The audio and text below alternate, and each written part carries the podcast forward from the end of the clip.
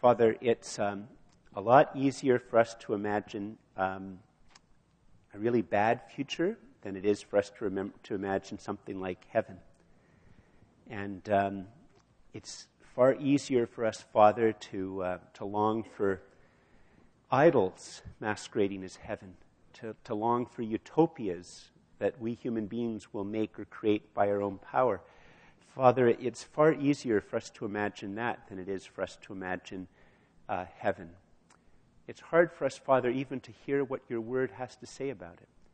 So we ask, Father, that your Holy Spirit would do a mighty work in our minds and hearts and wills, in our imagination and in our memories.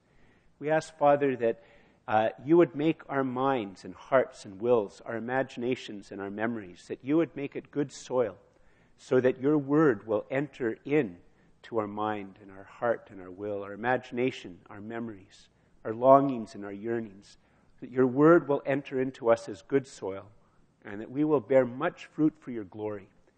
That, Father, we will have a, a great desire to, uh, to see you face to face and to stand in your presence. Father, fan into flame within us such a desire, such a longing and a yearning. And this we ask in Jesus' name, your Son and our Savior. Amen. Please be seated. Just uh, apologize in advance for my coughing. Um, on one hand, I just rejoice to see all the leaves coming out in the trees. On the other hand, I am also an, I also have allergies and asthma, and so it, it just, I forgot to take my antihistamine this morning, so uh, I'm, I'm, coughing a little bit from allergies. It's, uh, it always means that spring is a little bit bittersweet um, uh, for, for me, uh, since it brings both allergies and, I mean, who wouldn't want the weather? Allergies are worth it to have the weather. Um, uh, probably in our culture, uh, I think even amongst young people, John Lennon's song Imagine is, is very well known. It begins, Imagine there's no heaven. It's easy if you try. No hell below us, above us only sky. And then it goes on and says, uh, you know, maybe one day you'll join us and then the world will be as one. And I'm, I'm not going to, uh, to make, take any cheap shots at, uh, at John Lennon and his song, um, eh, but I am just going to comment that I think he's wrong. I actually think that it's actually very hard to imagine heaven. Um, sorry, what's that? Yeah, I mean, I think it's very easy to imagine that there's no heaven. That's not actually very hard. Um, I think it's the easiest thing in the world to imagine there's no heaven. I think it's hard at all. It's very easy. What's actually hard is to imagine heaven. Um, it's a well known problem in, in drama and in novels and in, um, and in theater that it's far harder to portray a good character than it is to portray a bad character in Milton's classic Paradise Lost. The best parts of that poem are where he's describing the devil and hell, and the weakest part is when he's trying to describe heaven. And um, so, in fact, I think it's very easy to imagine there's no heaven, uh, but it's very hard to get our minds around, uh, around heaven. And so, um, if, if you find your mind starting to drift this morning, one of the things you can pray is um, that the words here in the Bible, which are describing something which ultimately words can't really describe, and my attempt to bring this word home to you, that, that somehow or another the Holy Spirit will move and work in minds and hearts and wills in a way um, that, that bring these words home to your imagination, your heart, and your mind and your will. Because uh, I think the words that are described here in Revelation chapter 21 and 22 are hard for us to imagine, and it's easy for our minds to drift. So please pray uh, as we as I go through it. If you find your mind start to wander, say, "Oh yeah, that George said that when that happens, I'm supposed to pray," and then we'll all get something uh, out of, out of this very very beautiful and very powerful passage of Scripture. Um, and now, before we sort of look at what it says about heaven, uh, to bring out a bit of a contrast, I'm going to try to tell you two jokes I'm saying I'm actually going to tell you two jo- jokes. The, the, question will be whether anybody laughs. Um, I tried it with my family, and these jokes flew like a lead balloon.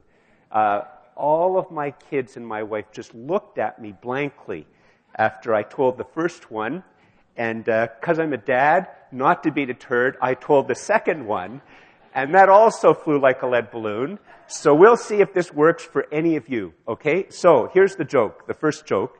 And by the way, just in advance, I, I invented the second joke myself. I adapted, I, uh, I adapted the first joke into a second joke. And uh, so the first one I heard from another place, and the second one I, I developed. So um, the Hindu comes, a Hindu is visiting Ottawa, and they come to one of those hot dog vendors that you see downtown in nice weather, or sometimes in bad weather as well.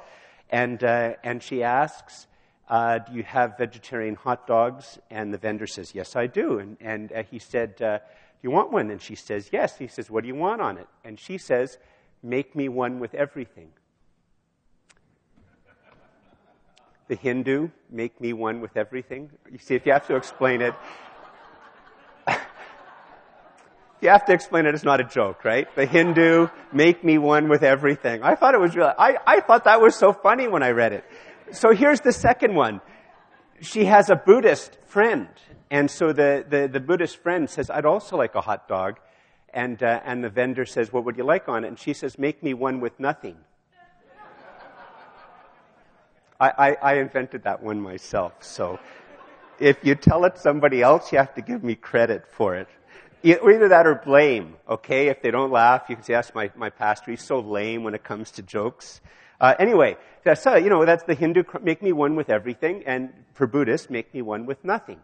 And, um, and so the Bible is going to portray a very, very different end than Hinduism or Buddhism, and a very, very different end than Hollywood portrays, and that common human religion portrays. And it's found in Revelation chapter 21 and 22, and today we're just looking at Revelation 21. So if you turn in your Bibles with me, we're going to, uh, to look at this chapter. And uh, I can't figure out a good hot dog uh, joke description of what the Christian uh, belief is. Maybe one of you during the sermon, by the end of it, will have a hot dog joke for Christians. Uh, I couldn't figure one out. But as you already know, I'm not very good at figuring out jokes. So uh, here's, here's what it says. Uh, what is it that the Christians understand about the end of all things? And here's how it begins. Verse 1 of chapter 21. Then I saw a new heaven oh, we're in trouble. I didn't set my stopwatch. That means I have an extra 10 minutes to preach. No, just joking. So, verse 1 Then I saw a new heaven and a new earth, for the first heaven and the first earth had passed away, and the sea was no more. Just sort of pause there. We're going to actually spend a bit of time on this verse. Um, it's, it's not saying that there's not going to be any surfing in heaven. Um, it's not saying that all of us who want to, you know, move to, to places, all those people who go to Florida in the winter, so they and be by the ocean, that that's actually not pre- preparing yourself for heaven at all. What it is, if you read all the way through the book of Revelation, I haven't commented on it. I don't think I've commented on it once. Uh, but the, every time that the sea is mentioned uh, in the book of Revelation, the sea is a symbol, and it's a symbol of evil. And, uh, and so this is just a continuation of the, of the imagery. If you take a concordance and you look at it, and you look at when the sea is mentioned, uh, it's always mentioned in connection with the devil. So it's, uh, it's not being literal here. It's, uh, it's just a continuation of the, of the imagery. And, and so what it's trying to say, verse 1, Then I saw a new heaven and a new earth, for the first heaven and the first earth had passed away, and the sea was no more. It means that there's no evil whatsoever, no source of evil that all you have is the new heaven and the new earth with no evil whatsoever. And, and here's the first point. The first point is, I will have a resurrection body. And I just realized after I sent it to Andrew and before I, I, I could text him again, we should get rid of the word to and put in the word and, and then the sentence actually makes sense, uh, which is a good thing for a sentence to do, uh, to make sense. I will, have, I will have a resurrection body and dwell in the new heaven and earth that God will make. I will have a resurrection body and dwell in the new heaven and earth that God will make. That's what the Bible teaches, uh, that God's desire for every human being that was born. We won't all get there. Talk about that in a few moments. But that's what God's desire is. Uh, he is going to make a new heaven and a new earth and He will give His people, He will transform us so that we can live in that new heaven and that new earth. You know, it's very funny. Um, I've been waiting several weeks to say this because I, I, realized it several weeks ago, and so now's my chance. Um, you know, when I said that uh, you know the Hindu hot dog person says, Make me one with everything, and the Buddhists make me one with nothing. In, in both of those uh, systems of thought, basically, the end of all things is one version of what Christians believe hell is. Isn't that sort of shocking? Because in Christian circles, um, in Orthodox Christian circles, there's a bit of a debate as to uh, whether, uh, after, in a sense, God punishes us in hell, that eventually there's an annihilation, that we no longer exist. And other Christians believe that it, there's not an annihilation, and I'm not going to comment on it in the sermons. That would be a whole, that would be one of those things we'd have to have sort of a, a couple of Bible studies at. There's a whole range of texts and complicated things to sort out. I mean, the, the, the but, but here, here's the thing if that annihilation view of hell is correct, then that the annihilation, which Christians understand as hell, that's exactly what Hindus and Buddhists seek as heaven. Because to be one with everything is to completely and utterly lose yourself. You, you cease existing, right? The, the famous analogy is it's like a drop of water joining the sea. And once you put some wa- a drop of water into the sea, the, the drop of water disappears. It no longer exists. It's just the sea, just the ocean. And, and you know, so this, this has to mean that if, if in fact, for a Buddhist and a Hindu, what they long and yearn for is, a, is, a, is annihilation. And if the Bible is inviting us not to long for annihilation, but to flee annihilation, and instead to understand that God that, there's, that, that God is going to make a new heaven and earth. And it's not that He's just going to make a new earth, it's going to be a new heaven and a new earth. And that He will make us so that we can dwell there at home, dwell in earth and heaven. That's a, that's a radically, radically different vision of what's going to happen. It's, it's the end of the, of the big picture of the Christian story. In a sense, chapter 21 and 22, the last two chapters of the Bible, they're the, the true counterpoint to the first two chapters of the Bible, Genesis chapter 1 and 2. And, and in fact, even in a few moments when we're going to talk about some of the things that God's going to do in the new heaven and the new earth, it'd be very interesting for you later on to go back and read Genesis 3, where evil comes into the world, and you see what happens as evil comes into the world pain and tears and sorrow and, and all of that. And then you see what's going to happen in the new heaven and the new earth. It's a specific reversal we're overcoming of the fall. And in the big picture of the Christian story, God makes everything good. God creates everything and He makes it good.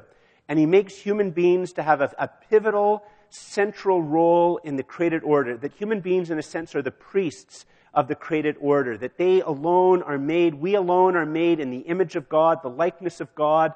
That we, in a sense, are to give voice uh, and, and, and a specific type of intimate personal relationship with God on behalf of the entire created order. And, and that, that the, the, the Adam and Eve, the, who, who have this, this, in a sense, representative role for all human beings who since existed, that they, they chose not to be those, those priests and to be in union with God and communion with God and fellowship with God, and they chose to be like God themselves. They chose to dethrone God in the attempt to be God themselves. So the big Christian story is that it begins with creation, which is good. It moves to the fall, which means that now human beings and all human reality is slightly bent. That it's no longer the way it was intended to be. That there's now evil in the world. That there's now pain in the world. That there's now death in the world. And, and it all comes as a result of, the, of Adam and Eve and, and, their decision to try to be like gods themselves. And then all of what we know from as, as the Old Testament, Genesis chapter 4, right to the end of Malachi, that is the period of promise. It is the period of God revealing to people what he is going to do to rectify the situation. It's God making clear to people that they can't rectify it themselves. To make it clear just how far they have, they've been bent away from God. And a promise that God is going to send to deliver. And then we have in Matthew, Mark, and Luke, and John, we have God keeping his promise. Right? We go from creation to fall to, to the promises to God keeping his promise in the person of his son Jesus Christ who the Bible describes as a second Adam. And Jesus lives amongst us, suffering the trials and the temptations that we suffer only without, but he does all the, he experiences these trials and temptations without sinning. But that isn't what we need. We ultimately need this sacrifice that only God can make, where evil is dealt with, and rebellion is dealt with, and the punishment is dealt with, and, and the banishment and destruction, and, and all of the consequences of, of evil, and, and all of the things that God should really do to, to make things right so that He's both just, and because He's good and loving and merciful, Jesus takes our place. He takes the place. What would unmake us if God did it to us Jesus comes and stands in our place so that what would unmake us falls on him and unmakes him. And in that coming and dying upon the cross, he trades his place for mine. That's what we receive when we put our faith and trust in Jesus. Not only him standing in our stead, but him offering us his place instead. And the big picture of the Christian story is God creates all things good. Evil comes into the world through human actions. God then speaks to us as human beings and starts saying, making promises about how He's going to put all things right because only God can put all things right. And the Gospels are the story of how God comes to put all things right. And then the rest of the New Testament, up until Revelation chapter 21 and 22, I'm simplifying things just slightly. That's the period of the already not yet. That's what we live in right now. The already not yet. On one hand, as, as I read in 1 Peter, I, I'm a sojourner. My true home is in heaven, but I live here right now. I have the Holy Spirit within me when I put my faith and trust in Jesus as a type of first fruits. But I, I still, that God hasn't created the new heaven and the new earth yet. So we have creation, we have fall, we have the promises, we have God keeping his promise, we have the already not yet, and then at one point in time, which is still in the future for us, what's described in Revelation chapter 21 and 22. We have God making a new heaven and a new earth, the end of the story, which is the beginning of the real story. It's the end of this story, and God makes all things new. He makes a new heaven and a new earth. And for those who are the followers of Jesus, the adopted children of God by grace, the true story, the long story, the unending story, where every day is better than the one before, is just the beginning. And in that story, I will have a resurrection body and dwell in the new heaven and earth that God will make. Now, you know, if you have a story, if you understand that the end of all things is annihilation, then why should you care for this creation right now? If at the end of all things is going to be annihilation, why should you care for other people who will only be annihilated if, if they end up managing their karma? They will only end up being annihilated. Why, why care for things? Now, I'm not saying that there's no caring for things in, in cultures dominated by Hinduism and Buddhism. I, I, I would say it's because we're ultimately made in the image of God, and there's this, in a sense, residual memory in each person that, that in fact this, that there's this different story which we were made for, that that creation isn't a prison for our souls or our spirits, that the created order is not a prison. The created order is not a punishment for us. There is, on one hand, the, the story of Hinduism and Buddhism is that the created order is a type of punishment for us. But, but, the, but there's this part of us that knows that that's not true. And, and so you, you see tended gardens and, and, you see, and you see good things that happen. But for us as Christians, this idea that God created us to have bodies and to be in a relationship with Him, and that when the story is all over, that there will be new heaven and a new earth, then of course we should care for people. And of course we should care for this created order. And, and you and I might know that we'll never make this world perfect.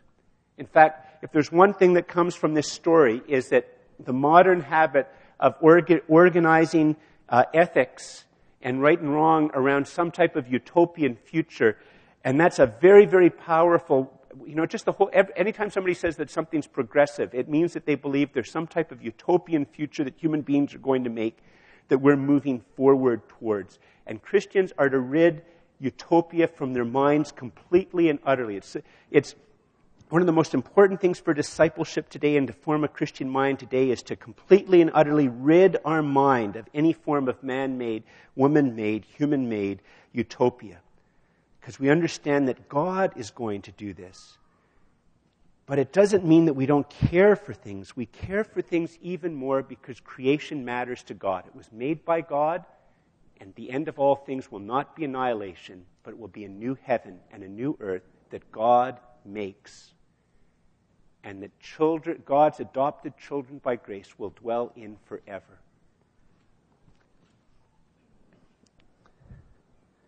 Can't get my glasses back on. I was at a it's funny, one of the things that can unite um, some churches is, is what they say that's wrong. um, I was at a United Church funeral a few years ago, and uh, the minister said that the person who died had become an angel. Uh, it was just a, about a, a, year after I'd been at a, a, Roman Catholic church, and the priest said that the person who had died had become an angel. And um, and it's very, very common to hear people talk. It's a bit surprising to hear a minister or a priest say that a person who dies has become an angel, but it's a very common type of idea. And, um, and so if we do try to imagine heaven, it's trying to imagine what it's like to be an angel, a disembodied spirit with wings. Well, without wings, but a disembodied spirit. And, and on the other hand, many of us, when we try to imagine heaven, we, we, we sort of are, are greatly influenced by Hollywood. Um, one of my favorite movies is Gladiator. I know that it's com- almost completely and utterly wrong about everything that it says about the Roman world, but apart from that, it's, it's a very, very compelling movie. As long as you don't think you've learned anything at all about Rome from watching the movie. Just remember that. I learned nothing about Rome from this movie. It's a good movie. And, um, and of course, you know, at the end of that movie, it's not a spoiler alert, uh, you know, you see the fellow, and it's, of course, in a, it's the, the, the, fields look beautiful, and the light filter is very nice, and it's, uh, and there's, uh, there's a bit of a wind, and everything is blowing, and he, and he gets reunited with his, his wife and his, his son, the, the hero of the movie, and, and that's, that's heaven. And so, most of us uh, in Canada, when we do try to imagine heaven, what we imagine is either becoming like spirits, or we imagine some type of future like that without God present. But we see that the Bible is asking us to imagine something which is very, very, very, very different. Like already, this is quite different than how most people try to envision heaven, but, but, but the next part is even more stunningly different. Verses 2 and 3. Actually, we'll start at verse 1 again. Then I saw a new heaven and a new earth, for the first heaven and the first earth had passed away, and the sea was no more. Verse 2 And I saw the holy city, New Jerusalem, coming down out of heaven from God, prepared as a bride adorned for her husband. And I heard a loud voice from the throne saying, Behold, the dwelling place of God is with man. He will dwell with them and they will be his people, and God himself will be with them as their God. Notice that again. Remember, I said you had to rid our minds of all sense of utopia, that human beings are going to be able to try to create some type of perfect society? Heaven here, verse 2 I saw the holy city, New Jerusalem, coming down out of heaven from God. But here's the thing I'm going to word it in these ways. If you could put it up on the screen. I will live. Here's, here's what heaven is here's what you can pray you have a longing for. And I put it in terms of I, so that if you write it down in your notes, it's not we, it's not you, it's not they, it's I. I will live in the city where I am a neighbor, where I have a neighbor, and where everyone has God as their neighbor. That's heaven. That's heaven. The city. Now, next week we're going to look at um, the, the second image. Uh, a few weeks ago, I talked about the image of the bride and the feast. And next, next Sunday, uh, we'll look at Revelation 22, which has the image of the Garden of Eden. A Garden of Eden. It's a, a, an image of a garden. But for now, all of chapter 21, in fact, what's going to happen is that there's going to be a few more talk, a little bit about what it's like to be in that city. And verses 9 to the end of the chapter is just a description of the city. And I'm, I'm not going to go through and, well, maybe I will read it in a moment, but but here's the fundamental image. Isn't it? This is a spectacular, spectacularly important image. Right? So if, if the modern Canadian type of image is that somehow or another when you die you become an angel, well, if you're going to become an angel when you die, why should you really care about what goes on in the city? Why, why should you care about what goes on in the world? If you're just going to become an angel when you die, like, why should you care about your neighbors? And if all that happens is when you die, you go to be with the people whom you like, hopefully they've picked you to be in heaven with them, by the way. That's an intellectual problem that people have never talked about, you know? What if it happens that you die and it's like going to a party where everybody, when they talk to you, they're looking for somebody better to talk to? We wouldn't think that was heaven, would we? I hate going to a party where I know nobody. I get stuck with somebody and I can tell they think they're stuck with me and they don't want to talk to me even for an instant because their eyes are going like this all over the room, hoping they say, "Oh, there's Fred. Uh, what, good to see you, Bill." They say to me because uh, they don't even remember my name, and you know. But so people never think that you know when we die, we go to be with our loved ones, and they don't realize that their loved ones are hoping we won't be with them when they die. Okay, that's a, a and maybe we should send some letters to the National Post, or the Ottawa Citizen, to ask them to try to reflect on that problem in terms of the modern Canadian view of heaven. So, but you know what? So if, if, the, if the modern view of heaven is either angels or we're just going to be with people we like, why should we bother with neighbors? Why should we bother with the city? But heaven is pictured as the city. This is really important for, for modern Canadians and modern North Americans because so many Christians flee to the suburbs with the hope that they don't really have to be part of the city. So many church slides in worship services are pictures of nature, as if real living is getting away from people and real living is getting away from the city. But in the book of Revelation, when it pictures the new heaven and the new earth, and it pictures where I'm going to dwell with my resurrected body. It pictures a city. And it pictures a city where I have neighbors. And it pictures a city where I can't move into a neighborhood without having God as my neighbor. Everybody who lives there has a neighbor, and everybody has a, one of their neighbors is God. And we dwell there with God as our God and we enjoy it. I, I mean, I don't even have to. Can you see how this is revolutionary in terms of how we should view our city? Not that Ottawa is heaven, far from it. but the city matters to God. Cities matter to God. And, you know, to, to understand that in heaven, I'm going to have neighbors, and I'm going to be a neighbor like all this week, and it sort of struck me. I was trying to think how to put down this, you know, God will dwell with us and all of that, and it struck me neighbors. I mean, I think I'm an all right neighbor. I, I, I, I live in the suburbs because that's where I can afford to own a house. And, and I live in one of those suburbs where you hardly know your neighbors, you know? And, um, um, but this, this means that, I mean, this means on a city level that we should have a heart for our city, which is part of our vision statement. And, and, and, and, and, and it's an important thing for us to figure out how to be great neighbors. On one level, it's training for heaven. And, and even at, apart from this, this, this, this level of what it means for the city, it, it's part of the reason why normal Christian life, once we give our lives to Jesus, there should be a drive that we have within us to connect with other Christians and to grow with other Christians and to, to meet with Jesus in the presence of his people and that that should be a drive of us. That's why we have small groups. That's why you have prayer meetings. That's why you have ministries. It, it, it's, and, and that's why it's appropriate for us to try to figure out ways to connect because it's all connected to this in a small way with this image of heaven as a city where I will be a neighbor and I will have a neighbor. I will have neighbors. That's probably what I should say. I will have neighbors. And where everyone has God as their neighbor. That's what the book of Revelation is teaching us. I'll say a few more things about how's, how's my time. We have time. Let's look at some of the ways, just briefly, how the city is described. You jump down to verse 9. Then came one of the seven angels who had the seven bowls full of the seven last plagues and spoke to me, saying, Come, I will show you the bride, the wife of the Lamb. And I, I talked about this image of the bride of Christ. It's a corporate image. It's um, a lot of us as Christians, when we think of our relationship with Jesus, it's a private relationship. But the image here of heaven is a corporate relationship, and it's to, to try to bring home to us that there's this corporate sense. In, in, and and, and, and it's, it's really important. You know, if I sing to Jesus as if he's sort of my boyfriend, that's like a weird thing for a guy to sing about.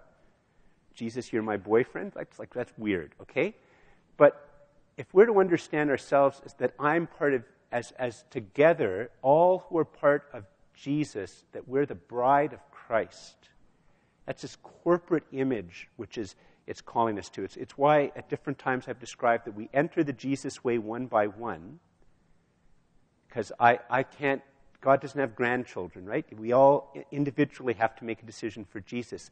We enter the Jesus way one by one, but we walk the Jesus way with Jesus and others. And that's, that's what the Christian faith is. We enter it one by one, but we walk the Jesus way with Jesus and with others. Anyway, we talked about the, the bride a few weeks ago. Verse 10 And he carried me away in the Spirit to a great high mountain and showed me the holy city, Jerusalem, coming down out of heaven from God, having the glory of God, its radiance like a most rare jewel. And then it describes the different gates in the apostles, and it, it's really showing here how there's two testaments but one Bible. two testaments but one Bible. And God only has one people. And up until the time of Jesus, the primary way to describe the people of God was, was the nation of Israel. And now it's, it's those who are in Jesus, which both includes Israel and, and those who are from pagan backgrounds like myself, down to verse 15. And the one who spoke with me had a measuring rod of gold to measure the city and its gates and its walls. The city lies four square, its length the same as its width. And he measured the city with his rod 12,000 stadia.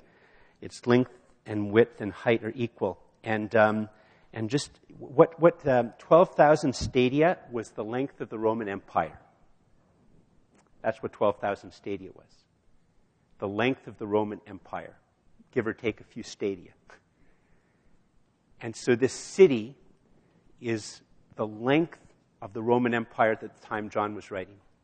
And its depth is bigger than the Roman Empire because the Roman Empire was wider than it was long. And its height is the height of the Roman Empire. He's imagining a cube. And um, it's really hard for us. It's hard for even ministers like me. I, I mean, on one level, I, um, you know, it's probably easier for me to use images to talk to you folks from The Walking Dead than it is from the book of Leviticus. I'm not trying to insult you, but probably most of us have spent more time watching The Walking Dead over the last couple of years than we have studying the book of Leviticus um, if not The Walking Dead, some other type of thing from television. But basically, what John is describing here, what the angel is describing here, is a perfect cube. And in the Holy of Hol- the Holy of Holies, where the Ark of the Covenant was, and where the Jewish people, in a sense, understood God to dwell, was a perfect cube. And so it's describing here even the things of the image of, of, the, of the crystals and everything like that. It's describing that, in a sense, the city which is now as big as the Roman, as wide as the Roman Empire, and uh, that the same height as it is and, and depth. It's describing the Holy of Holies, and that's where we live. In the Holy of Holies. And all of the other stuff, the, the, the jewels and the walls, they all exist to show the glory and the light and the movement and to magnify the glory of God. And that is where you and I will dwell with our resurrected bodies. I, um, I, I, I, actually watched The Walking Dead, which is a, a bit of a, um, of a, stretch for me because I don't like scary movies. Um, which is why, other than sort of like The Walking Dead and the occasional zombie thing, which I don't really find that scary, by the way, um, sort of, like I don't know why they have to show all the blood spurting out and, yeah, just, anyway. Um, but I, I, you know, maybe it's because when I was a kid, I had, I have two things, two very clear memories of things that terrified me when I was a child. I, you know the original uh, Wizard of Oz movie? You know that old one? With, yeah, yeah. I had nightmares for weeks after seeing the flying monkeys. I'm not making that up. I had nightmares for weeks after. I, I remember at the time, I, I think I screamed when the flying monkeys show up in the Wizard of Oz. I look at it now and I think, gosh, is that ever cheesy and corny looking, but as a kid watching it, I had nightmares for weeks. Uh, and in the Christmas Carol, the old one, you know, with uh, Alastair Sims, and um, uh, I had nightmares for weeks after I watched that as a kid with my parents. And I remember just sitting in the dark, terrified of the, of the ghosts. But the, the book of Revelation, the book of Revelation is a, is a little bit like a Christmas carol. It's, um, even though he, he's telling us all about heaven and everything like that, there's going to be an opportunity for us to repent. And, um, and it's sort of a little bit like if you know the, the story of the Christmas Carol is that after they've, he's had the dreams, he wakes up and he discovers that they were just dreams. And that Christmas is just happening right now and that he has a chance for new life and repentance.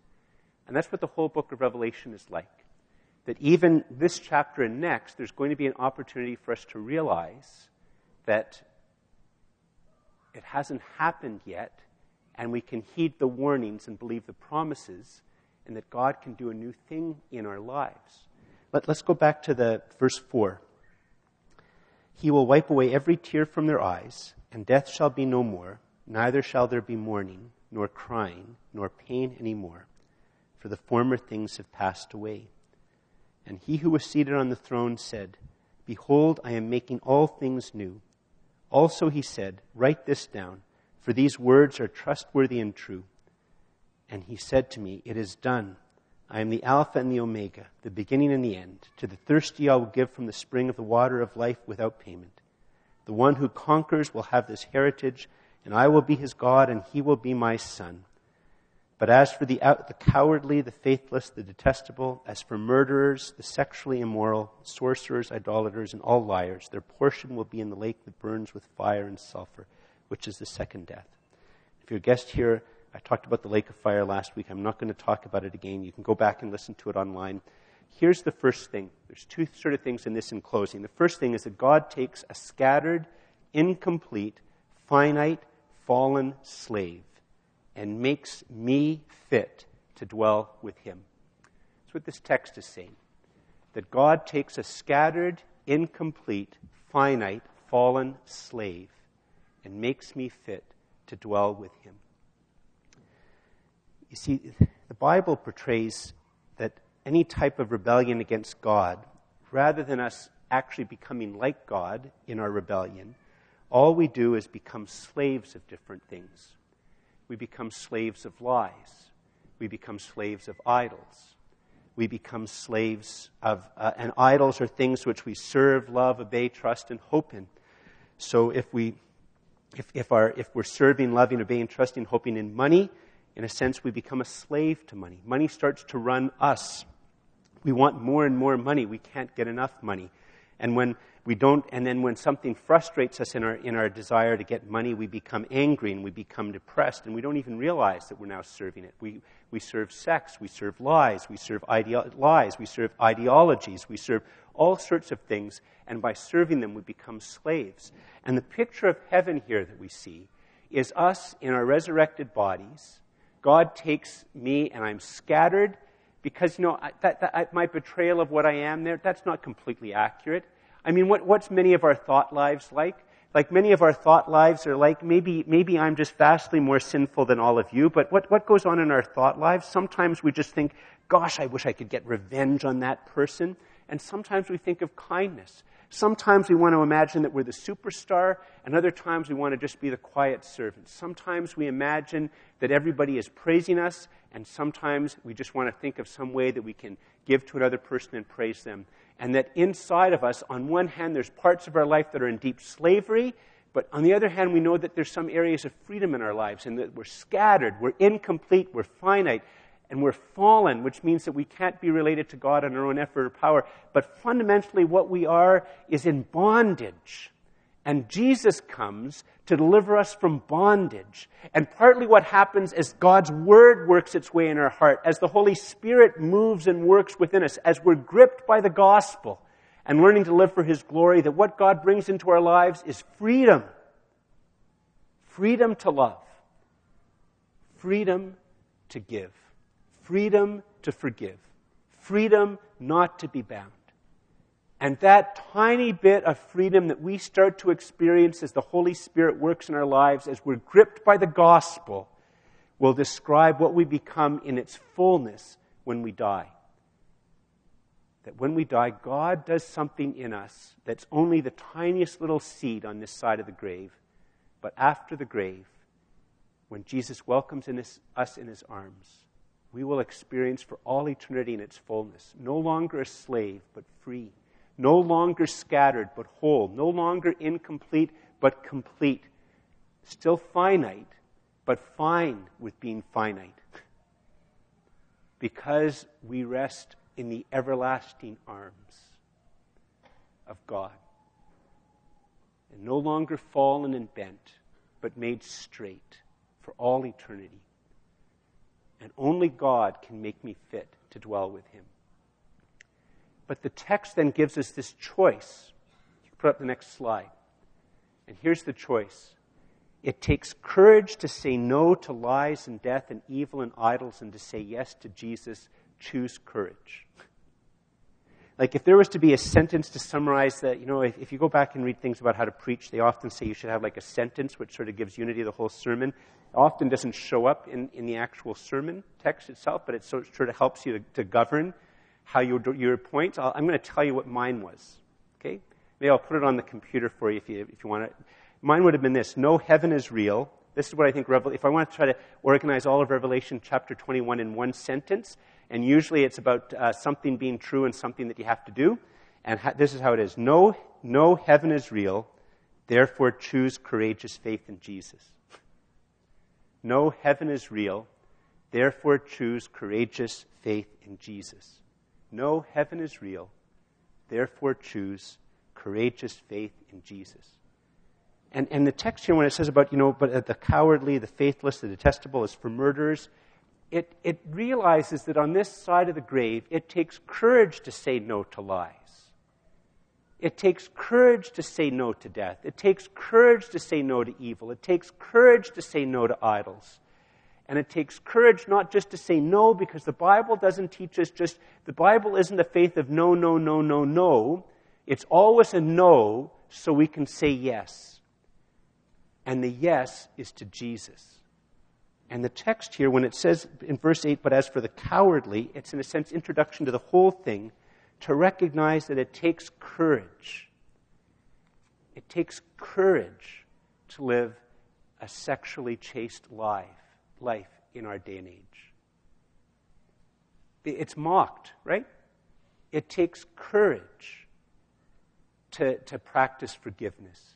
It takes courage to practice financial generosity and tithe.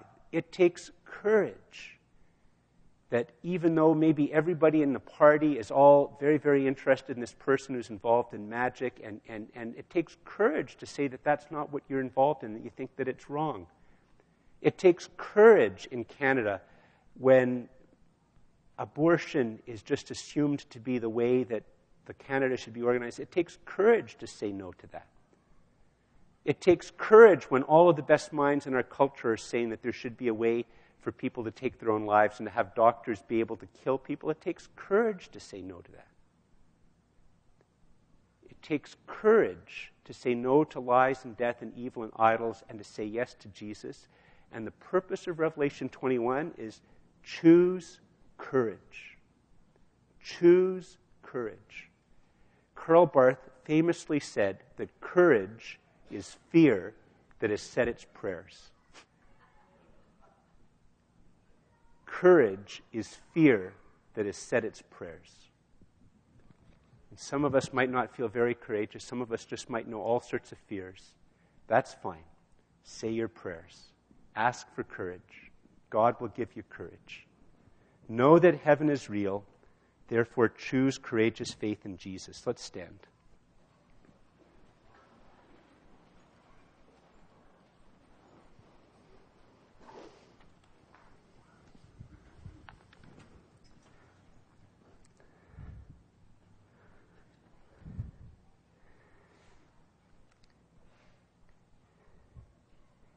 Father, we ask that you would uh, gently but deeply pour out your Holy Spirit upon us this morning.